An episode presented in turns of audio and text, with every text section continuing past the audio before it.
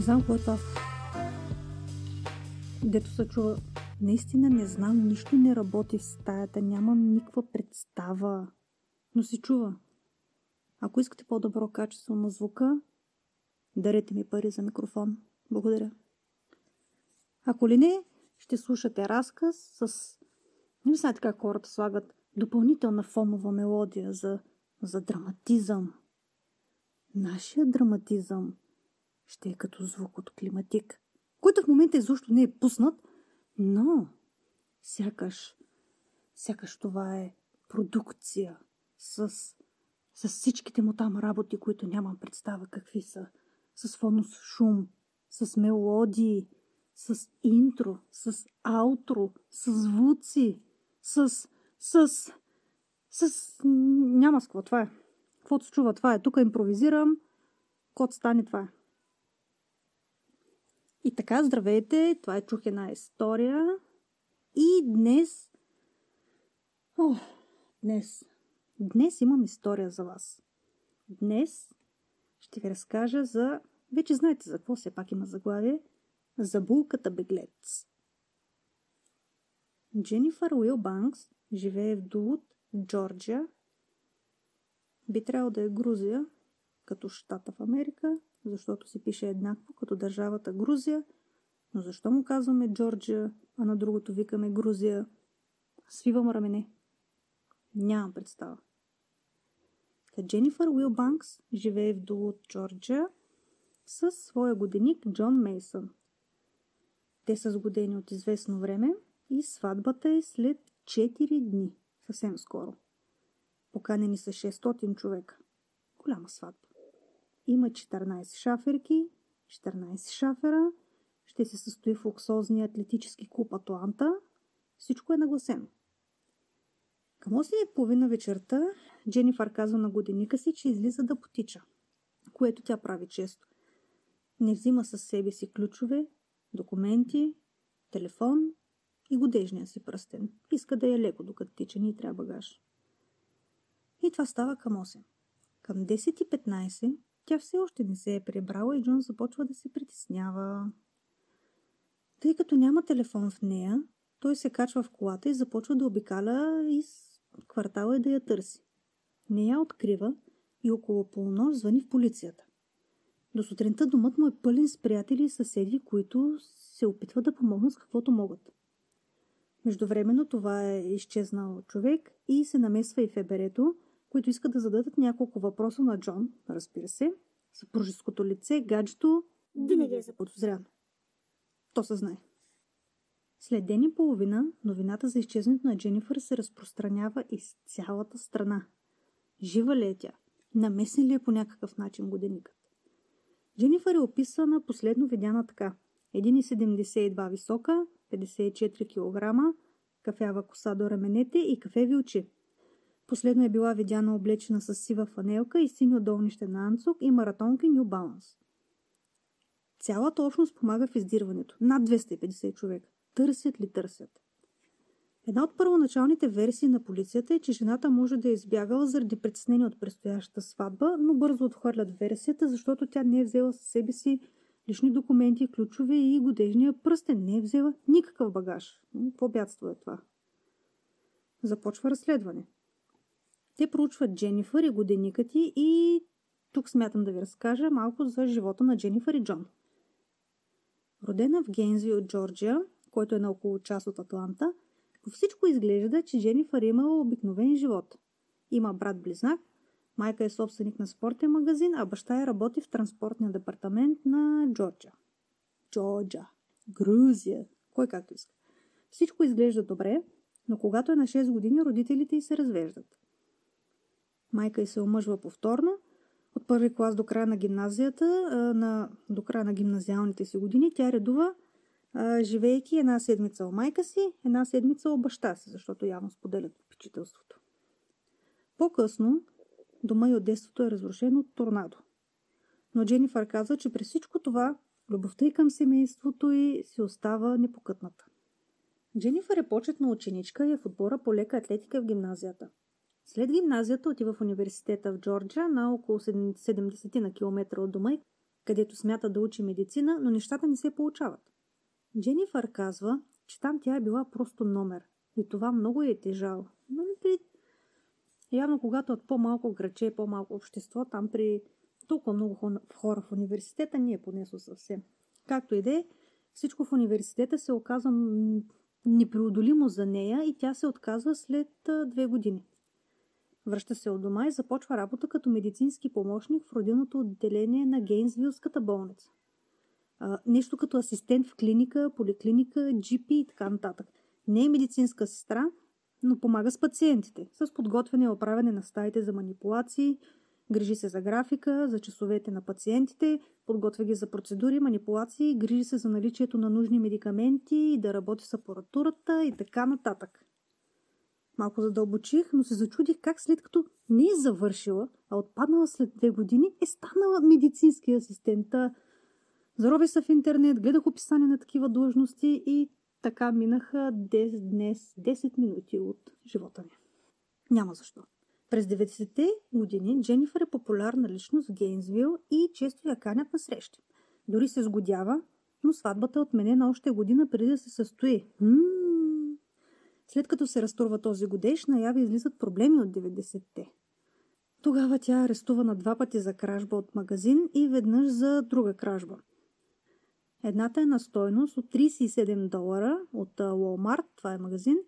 По-късно същата година стоки на стойност 1740 долара от Мол.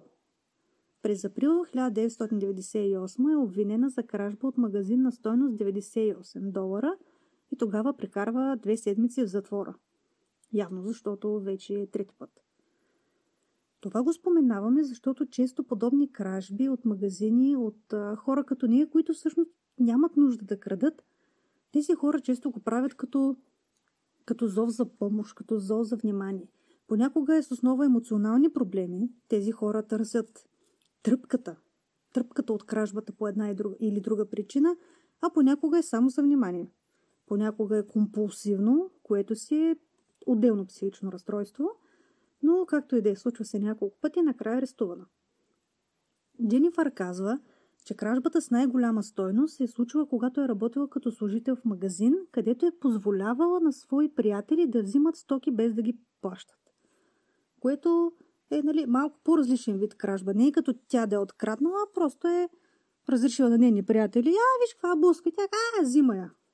Нали, това е малко... Хм.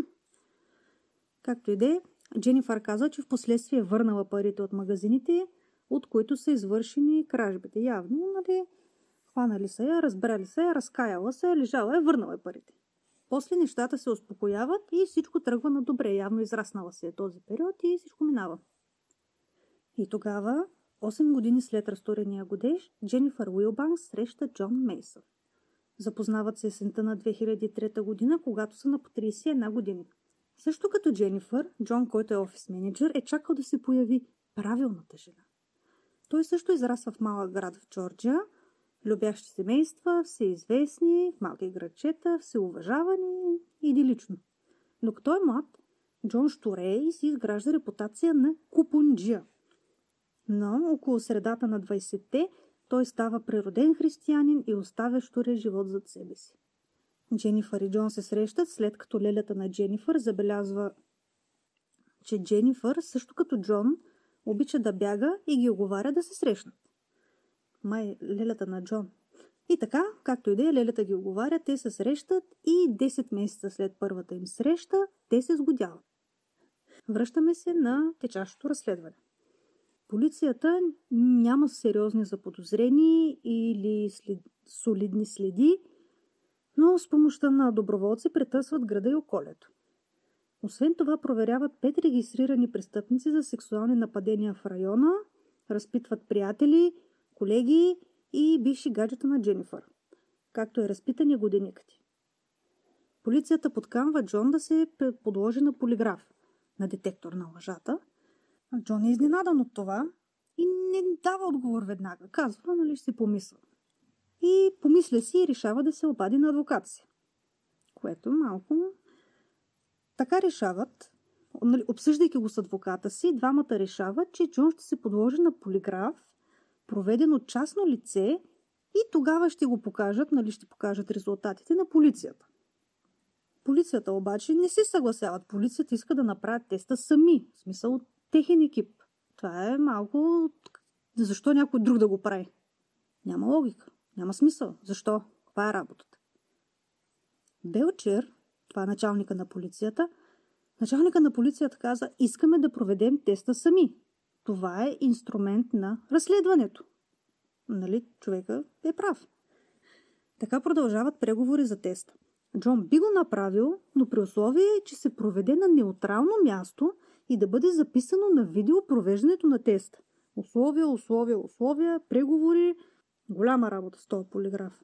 Като си има предвид, че полиграфа нито е нито може да даде истински резултати, нито резултатите се приемат в съда. Е тази драма с този полиграф? Но както и да е. Водят преговори адвокати, адвоката на Джон, хората от полицията и така нататък.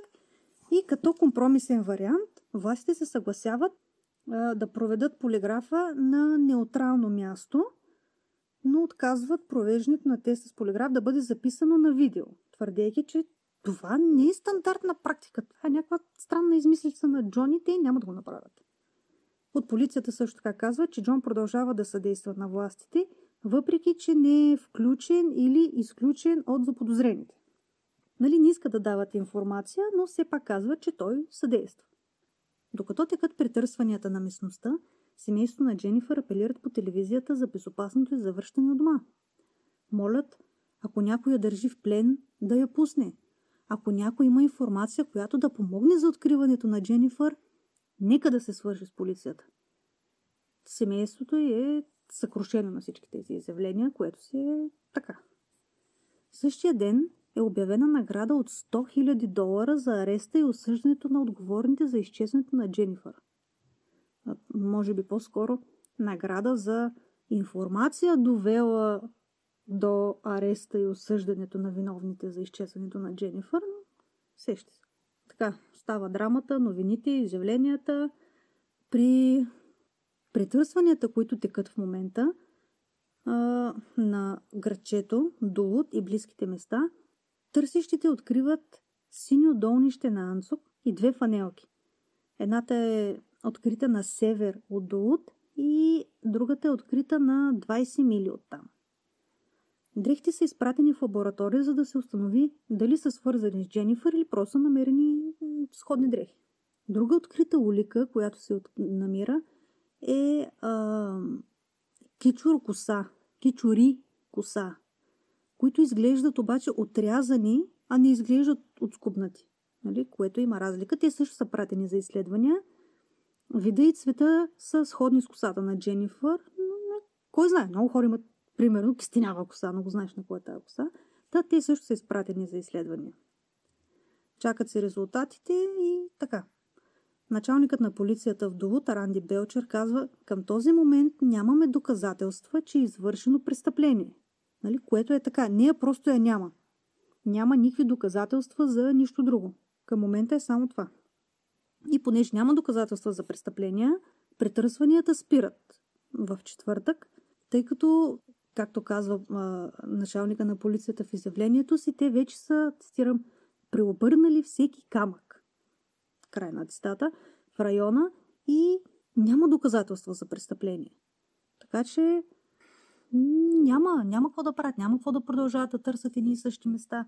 Няма доказателства, чакат изследванията и ще видим какво ще стане. Нали, както казах, целият район е претърсен обстойно. Разследването продължава, просто без търсенето. И началника апелира за информация от, обще... информация от обществеността. Хм, браво на мен! Казва, че има няколко сигнала чак от Калифорния. Те разследват сигналите от щата – а ФБР разследва останалите сигнали. И така, след като е прекратено претърсването, семейството на Дженифър няма какво друго да прави, освен да седи и да чака някакво развитие. В ранните часове на 30 април, деня в който трябваше да се състои сватбата, в дома на Джон звъни телефона. И обаждането е от Дженифър. Тя плаче и когато Джон я пита къде, тя отговаря, че не знае. Каза му, че е била отвлечена и изнасилена, но похитителите са я пуснали. Тя се обажда от телефон на някакъв нон-стоп или до нон-стоп и а, също така е каза веднага да се обади на 911. След разговора с Джон тя звъни и на 911. Проследяват обаждането до Алба Кърки, щата Нью Мексико, което е бая по-нататък. Това е на около 2300 км от до нейния град. Оператора я пита дали знае къде е, дали знае на къде са тръгнали похитителите след като се оставили, но тя казва не знам. Дори не знам къде съм. Полицията нали, отива там, докъдето са проследили обаждането и я прибират в участък. Браво, намерена. След като е намерена, Дженифър е трескава, уморена, жадна, недоспала, преминала през ужасно преживяване. Там тя разкрива още детайли за преживяното. Казва, че е излязъл да потича и тогава е отвлечена от мъж с испански происход и набита бяла жена. В 40-те си години и двамата. Вкарват я в симбус и отпрашват. Казва, че й връзват ръцете с въже, че е изнасилена от латино мъжа и е накарана да извършва сексуални деяния на жената. Но е жива и след това са я пуснали. Нали? Това е добре. Дженифър разказва с много детайли за това как е лежала на пода в буса и за обстановката вътре, включително какво е виждала през прозорците на буса и а, каква музика е звучала вътре от буса, което са си доста детайли. По-късно пристигат и от ФБР, които също интервюират Дженифър. Тя им разказва същата история. Само, че някои неща не им се връзват съвсем. Другото, което е, когато я прибират, косата на Дженифър е отрязана. Нали, скъсена е. Защо? И след като я държат в буса, изнасилват я и минават през цялата страна, защо просто решават да я пуснат? При положение, че тя ги е видяла как изглеждат и всичко. Кой знае, може да ги е чува и как се казват. Макар, че не е казала такова нещо. Всичко това и да я оставят на някакъв нон-стоп фалба кърпки. За разследващите няма логика. Когато я натискат за отговори за тези неща, разказа на Дженифър се променя драстично. По някое време един от разследващите казва Можем да спрем да търсим буса, нали? И така Дженифър навела глава, кимва и в крайна сметка се отмята от цялата история и признава, че е напуснала Джорджа заради напрежението от сватбата. Нещата, които трябва да свърши със сватбата са толкова много, а времето не стига. И всички тези неща, всички този стрес, всички тези чувства я надвиват. Затова е изтеглила 40 долара от сметката си и е хванала автобуса за извън града. И това, представете ли, това е, го признава на полицията. Двойката, която описва като свои нападатели, вероятно е вдъхновена от двойка, която се е возила в същия автобус като нея. Дженифър разказва по-късно в интервю, че когато е говорила с полицията, докато е му обяснявала тази измислена история, е започнала да осъзнава, че няма да може да поддържа лъжата, че няма да издържи на разпита и че изведнъж е светнало, че ще има национално търсене за тези хора. За тези двамата човека, които тя нарича нейни похитители. А всъщност са обикновени хора, возещи се на автобуса. И че тези хора ще бъдат несправедливо обвинени заради нея. И тя се чувства ужасно от това. Това била една от причините и Дженифър да си признае още тогава. Което кое е още тогава? Може изобщо да не измисля тази история, а не да се чуди какво да си признава след това, след като е лъгала един път, втори път, не знам си какво. Ама тогава почувствала се зле и решила да си признае. Когато я питат как е измислила цялата тази история, Дженифър казва как? Може би съм гледала твърде много филми за полицаи и престъпници. Страшно е, че ми дойде отвътре толкова лесно. Това ме плаши до смърт. И се опитвам да разбера, защо ми беше толкова лесно да скълъпя тази история. След като полицията разкрива, че всичко е било измама, настроението пред дома на семейство Уилбанкс, където хората се събрали за да празнуват факта, че Дженифър е открита и е в безопасност, там настроението се променя от радостно към моля, към объркано. Членовете на семейството се прибират вътре в къщата, будат шторите, доброволци от претърсването, ко правят ми ядосват се. Хора от обществото, обществото, нали, оттам местността. Хора като малък ресторант надолу по който е раздавал кафе и сандвичи на хората, участващи в търсенето, също са. Какво? Реагират остро. Реагират по-скоро как може някой да постъпи толкова егоистично, как може да не помисли за това Как ще се отрази на всички около нея и така нататък. Нали? Хората са възмутени са. По-късно семейството на Дженифър прави изявление, в което изказват облегчението си, че тя е в безопасност, защото това е първата реакция, разбира се. Свещеника, който е изчал да води сватбената церемония, казва Разбира се, всички сме разочаровани. Може би малко засрамени, но знаете ли какво? Помните ли всичките интервюта, които дадохме вчера? Молихме се. Към момента, нека е болка беглец. Бог бе съдбоносен. Дженифър е жива. И всички сме благодарни за това. Добро изказване, по мое мнение, защото трябва да има приоритети. И човека е прав. Това, че е жива и че е добре, е приоритет номер едно. Всичко останало идва след това. Кой ще се сърди, кой няма да се сърди, кой ще се чуди, кой ще е възмутен, всичко това е заден план. Сега, на първо време, най-важното е, че е жива и е добре и че се прибира. В изявлението казва още, че семейството нямало никаква представа, че Дженифър има притеснения свързани с сватбата и той вярва, че докато тя е пътувала из страната, вероятно е нямала представа колко голяма шумотевица се е вдигнала за нейния случай. Което може и така да е.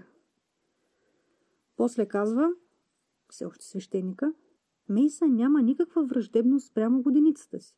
Никога не съм срещал такъв силен човек през целия си живот. Той е невероятен мъж. След като Дженифър се прибира, двамата с годиника ти остават заедно. Което ми е интересно, вие как бихте реагирали? Сигурно бихте останали заедно, ама все пак. Сигурно ще има дълъг разговор, може би караница, зависи кой как реагира. Хм. Те знам. Вие бихте ли могли да реагирате спокойно, бих казал, да реагирате спокойно, да сте възмутени, но а, да реагирате с повече грижа защо другия е направил това? Защото повечето хора, аз мисля, че биха реагирали повече егоистично. Ти как мога да направиш така? Знаеш ли какво причини на мен? Какво причини на нас? Какво ще правим? Колко хора биха реагирали по-спокойно? Биха приготнали първо себе си биха питали какво става? Какво ти има, че направиш така? Как да помогна? Какво да направим за... Колко биха реагирали така и колко по-скоро биха реагирали първо егоистично? Малко ми е интересно. Хм, не съм сигурна, какво бих направила. Признавам се, не знам. Интересно ми е, другото, което ми е интересно е дали в някаква степен годиника е очаквал, че тя може просто да е драснала. Поне първоначално. Нали, може би те са заедно постоянно, може би е видял нивото на стреса, но след като тя не знам, след като не се е обадила на абсолютно никой, след като не се е обадила на родителите си, на, на брат си, на приятели, със сигурно се е притеснил много, защото ако дори му е минало през главата, че тя може да е избягала, се ще е казала на някой. На някой да... Не да знам. И тъй като не е взела никакъв багаж, това също, също не подсказва, че може да е избягала доброволно. Ти може да избягаш от всичко с, с 40 долара и с телефон. Не с телефон, с 40 долара и с нищо друго. Лична карта, евентуално. Де ще идиш 40 долара? Никъде. Както и да е. Забравя да спомена, че при а, разкриването че всичко, цялата работа е измама, се разбира, че Дженифър е купила билет за автобуса 5 дни преди да изчезне. И е купила а, билета, значи купила билета 5 дни по-рано и, и билета е бил валиден една седмица. Което значи, че тя го е планирала от известно време. Планирала, планирана, това план ли е? Това е какъв план? Изтеглила 40 долара и се е качила на автобуса да се вози из страната. Сменила един-два автобуса и само се е возила. Бах ти плана. Това не е добър план. Това дори не е план. Питни доброто име на планове. Хората какви планове имат? Боже. Оф, според мен, според мен, според мен, според мен стреса и тревогата са се градили, градили, градили и в един момент е дошло в повече и решила да бяга, но се е спряла. После пак се е градил стреса и в друг такъв момент явно е почнала да го мисли и си е купила билет за автобуса. И явно в, не знам, според мен в някакъв непланиран момент напрежението пак е стигнало върхна точка и тогава вече е драснала. Без почти нищо, само с 40 долара и с лична карта. Кофти ситуация. Кофти за всички намесени. Каквото е се приказва, не? Кметицата на Алба Кърки, Шърли Фанинг Ласетер, също прави изявление, в което казва Ние сме във възхита, че тази млада жена е жива и не е наранена и най-лошото не се е случило. но всички са много емоционални. И имат много различни емоции относно заблудите и неистините. И само мисълта за майка й, през какво премина тя през последните няколко дни, ме кара да заплача. Речника е дори по-беден от моя. Всичко е много емоционално и хората имали много различни емоции. Една дума да я ползвам два-три пъти в изречение и аз мога. Освен да се кандидатирам аз за кметица. Както и да е. Съдържанието на изявлението и общо заето е добро. Ето още няколко изказвания на хората от тяхната местност. Собственичката на ресторанта на Линда казва Много съм и ядосана за това, което причини на семейството си и на град Долуд. Приятел на сгодената двойка пък от своя страна казва Притесненията преди сватбата са радост спрямо альтернативата. Нали, това, което можеше да се случи, човека също е прав. Всички са прави за себе си. Така че ядосани, не ядосани, ко ще им мине. И така, Дженифър е в безопасност. Новините са добри. Просто е била много стресирана. Нищо не се е случило. Нищо. Но града Долут е похарчил някъде между 60 хиляди и 100 хиляди, търсейки някой, който не е изчезнал. Властите в Долут разискват дали да искат криминални обвинения срещу Дженифър. Междувременно, по нечии мнения, в опит да избегне обвинения, Дженифър постъпва в медицински център. В изявление от църквата на семейството се казва, че Дженифър е поступила там, за да, цитирам, обърне внимание на физическите и психическите проблеми, които тя смята, че са изиграли основна роля в бягането и от себе си. Аз също мисля, че има нужда от помощ. Добре е направила, че е влезнала в център. Адекватната реакция, когато си престресиран или си под напле... наплежение. Наплежение! Или нещо подобно, може да е да избягаш, но поне пусни един СМС. Трябва ми време ли те знам. Както и да е. Хубаво е, че търси помощ. Но, ако целите из влизането в медицинския център са били за да избегне обвиненията срещу нея, това не е свършило работа. На 25 май 2005 съдебни заседатели, които решават дали да се разгледа дадено дело срещу някого, дали да се предаде на съдия и на съда я подвеждат под отговорност за едно обвинение за леко престъпление, за невярно докладване на престъпление с възможно наказание, година в затвора и едно тежко обвинение в даване на невярно изявление пред Държавна агенция наказуемост до 5 години затвора. На 2 юни 2005 Дженифър Уилбанкс, носейки годежния си пръстен, придружена от годиник си, пледира no contest по обвинението за даване на невярна информация в съда. И сега, тук почна ровенето за no contest. No contest е пледиране в наказателното право, което е сходно с пледирането виновен, но не съвсем. Основната разлика е, че има различни последици след себе си. Смисъл такъв. Когато а, си на съд и пледираш виновен, признаваш, че си извършил даденото престъпление. Нали, обвинението срещу теб. Докато, ако пледираш no contest, това означава, че приемаш присъдата, но отбягваш фактическото признаване на вина. Съдята ще третира no contest като виновен. Това пледиране обикновено се използва в случаи, където има възможност за водене и на граждански дела в последствие. Дела граждански защити на човек, пострадал от престъпно деяние. Примерно, безразсъдно шофиране, нападение с смъртоносно оръжие, тежко нападение. Това са примери. Защото в гражданските дела но контест не може да бъде използвано като признание за вина. И ето основния пример. Ако нападнеш някого с смъртоносно оръжие, повдигат ти криминални обвинения, защото това е криминално престъпление, пледираш виновен. Осъждате за виновен, давате определена присъда. Криминално дело. После обаче човекът, когато си нападнал, може да те съди в гражданско дело за щети. И там е много по-лесно да те осъди, защото ти вече си признал, че си виновен, като си пледирал виновен в криминалното дело. Но ако си пледирал no contest, явно е малко по-трудно да те осъдят за щети. Нали? Пак е много вероятно, но може би не е съвсем също. Също така, no contest се използва често при сделки с обвинението. Обвиняемия не иска да признае, че е виновен, но приема присъдата, препоръчана от прокурора, в замяна на неоспорване на съответната присъда.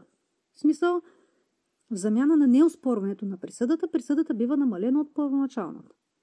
Общо взето, за да се избегне цялото дело, те те оговарят да приемат. Не те оговарят, но постига се споразумение. Ти да, да приемеш присъдата, за да не ходите да се съдите, а, твоята, твоята файда, че си приел присъдата е това, че ще ти предложат по-малка присъда, за да се избегне цялото дело, за да можеш да приемеш присъдата. Малко като танто за кукурило. Не, не точно, но да, малко като танто за кукурило.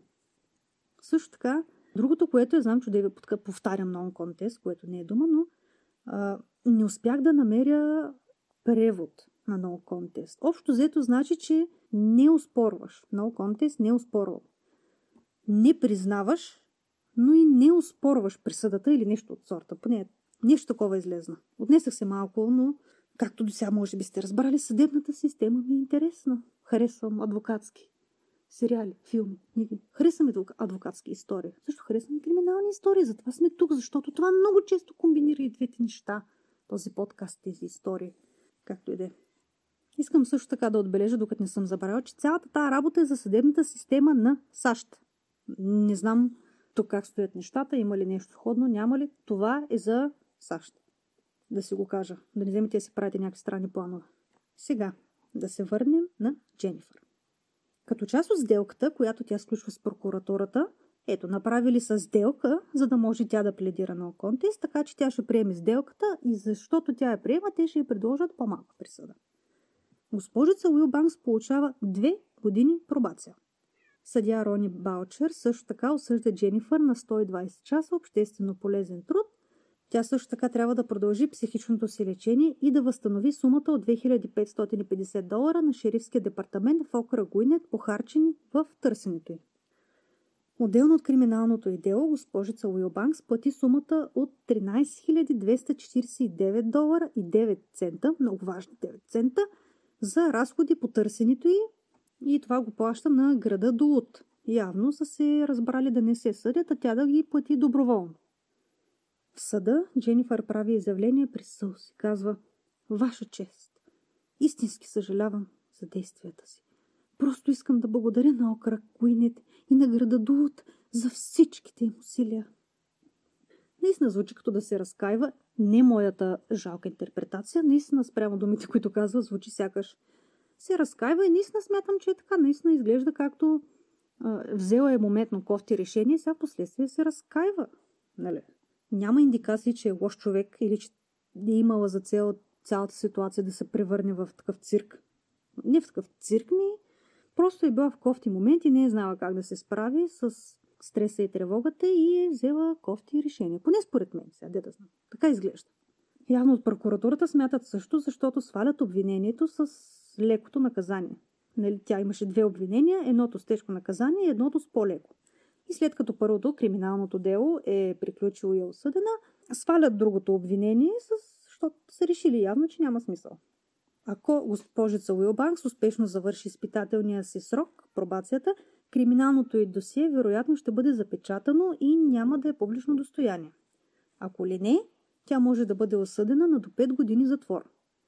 Това е възможно, защото в нейния щат има закон, наредба, да знам, който, която позволява на съда да отмени процедури за обвиняем, който не е бил съден до сега за тежко престъпление. М- странно беше, защото въпреки арестите й за кражби през 90-те, една от които е била със статут на тежко престъпление или по-скоро на престъпление с тежко наказание, онази кражба, която е с по-голямата сума, там където е позволила на нейни приятели да, да взимат неща без да ги плащат, обвиненията срещу нея са свалени преди делото. След което тя е участвала и завършила програма, в която е извършила 75 часа обществено полезен труд и е платила компенсация – Значи тя има обвиненията, завършила е програмата, платила е там каквото трябва и за това не е осъдена. И тъй като не е осъдена тогава, сега също може да не я осъдят, защото няма минали присъди за тежки престъпления. Така че това ще е. Лидия Сартейн, тогавашния окръжен прокурор, добрил сделката, е сегашният адвокат по защитата на Дженифър Уилбанкс. Явно е сменила отбора, но Както и да е. Не мисля, че това е рядко срещано явление от прокурори да стават адвокати на защитни адвокати. Не мисля, че се случва рядко. Пък и града не е голям. Провери града 86 000 жители. Колко са? Едва ли е пълно с адвокати. Сигурно адвокати са малко и толкова. А, друго, друго. Говорейки за адвокати, съдебните разправи на Дженифър не са съвсем приключили. Първо, ще кажем, че през май 2006 списание People пише, че Джон и Дженифър официално са отменили, отменили годежа си. Не съм шокирана, ма ко това? 2006 отменят годежа си. Явно са се разтурили и според BBC Дженифър Уилбанк се продава правата на историята си на Нью-Йоркска компания за 500 000 долара. Явно да правят от книга или филм по това. Скоби е споменато, че Уил Банкс не е предложила да плати цялата сума похарчена за търсенето около 43 000 долара, но това е отделен въпрос. Просто специално беше включено в статията. Реших, че я ще го включа. Явно не е чак пък толкова да съжалява. Явно, а, за какво са им пари на общината? Другото, последващата история е, че през септември 2006 Уил Банкс завежда дело срещу бивши годиник Джон, твърдейки, че докато тя е била хоспитализирана и е била под влиянието на медикаменти, защото е била на лечение, тогава тя е дала пълномощно на годиника си, Джон, да води преговорите за продажбата на правата на историята им с нью-йоркската фирма. Нали, тя е в болница, затова той да, прави, да води преговорите. Според нея, Джон е договорил сделка за 500 000 долара. И след това е използвал парите да си купи къща, която е само на неговото име. От, и от която къща по-късно той изгонва Дженифър. Което кофти. Сега трябва да си представим кофти. И така, Дженифър иска 250 хиляди долара като нейния дял от къщата и още 250 хиляди долара в наказателни щети. Джон обаче казва, така ли е? И завежда контрадело, където като основание за него той твърди, че е пострадал от емоционален стрес. От това, че е изоставен пред ултара. И така ще се съдат, никой не иска да даде парите, всеки има основание да ги иска, да ги няма, как ще ги разделят. Крайна сметка, три месеца по-късно, през декември 2006, и двамата прекратяват делата си. Явно са... Вероятно са намерили някакъв начин да се погодят. Сега не знам дали един е дал някакви пари на другия или не. Не съм сигурна, не можа да открия информация. Но и двете дела приключват. Явно са се спогодили все пак някакси. Къде са те сега? През 2008 Джон Мейсън се жени за жена на име Шели Мартин на тиха церемония в дома на родителите си. Баща му казва пред списание People, много, много се радваме за него. Така че Джон се жени, а след още две години, 2010-та, Дженифър обявява във Фейсбук, че е влюбена и че се среща с два пъти разведения Грег Хюстън. Срещат се от две години. И това е явно и двамата са намерили любовта. И това е историята на булката беглец. Кажете, вие бягали ли сте от проблемите си? И ако сте бягали, до такава степен ли? Вероятно не, щяхме да чуем по новините. Но все пак, каква е по-интересна? Кажи, разкажете ми някаква по-интересна история, където сте се опитали да избегнете проблемите си и е станало... станало е нещо интересно в последствие. Нямам търпение да чуя. Благодаря ви, че бяхте с мен. Няма маутро, надявам се да се върнете отново да се чуем. Това е от мен. Желая ви прекрасен ден с чудесни емоции. И това е. Чао, чао!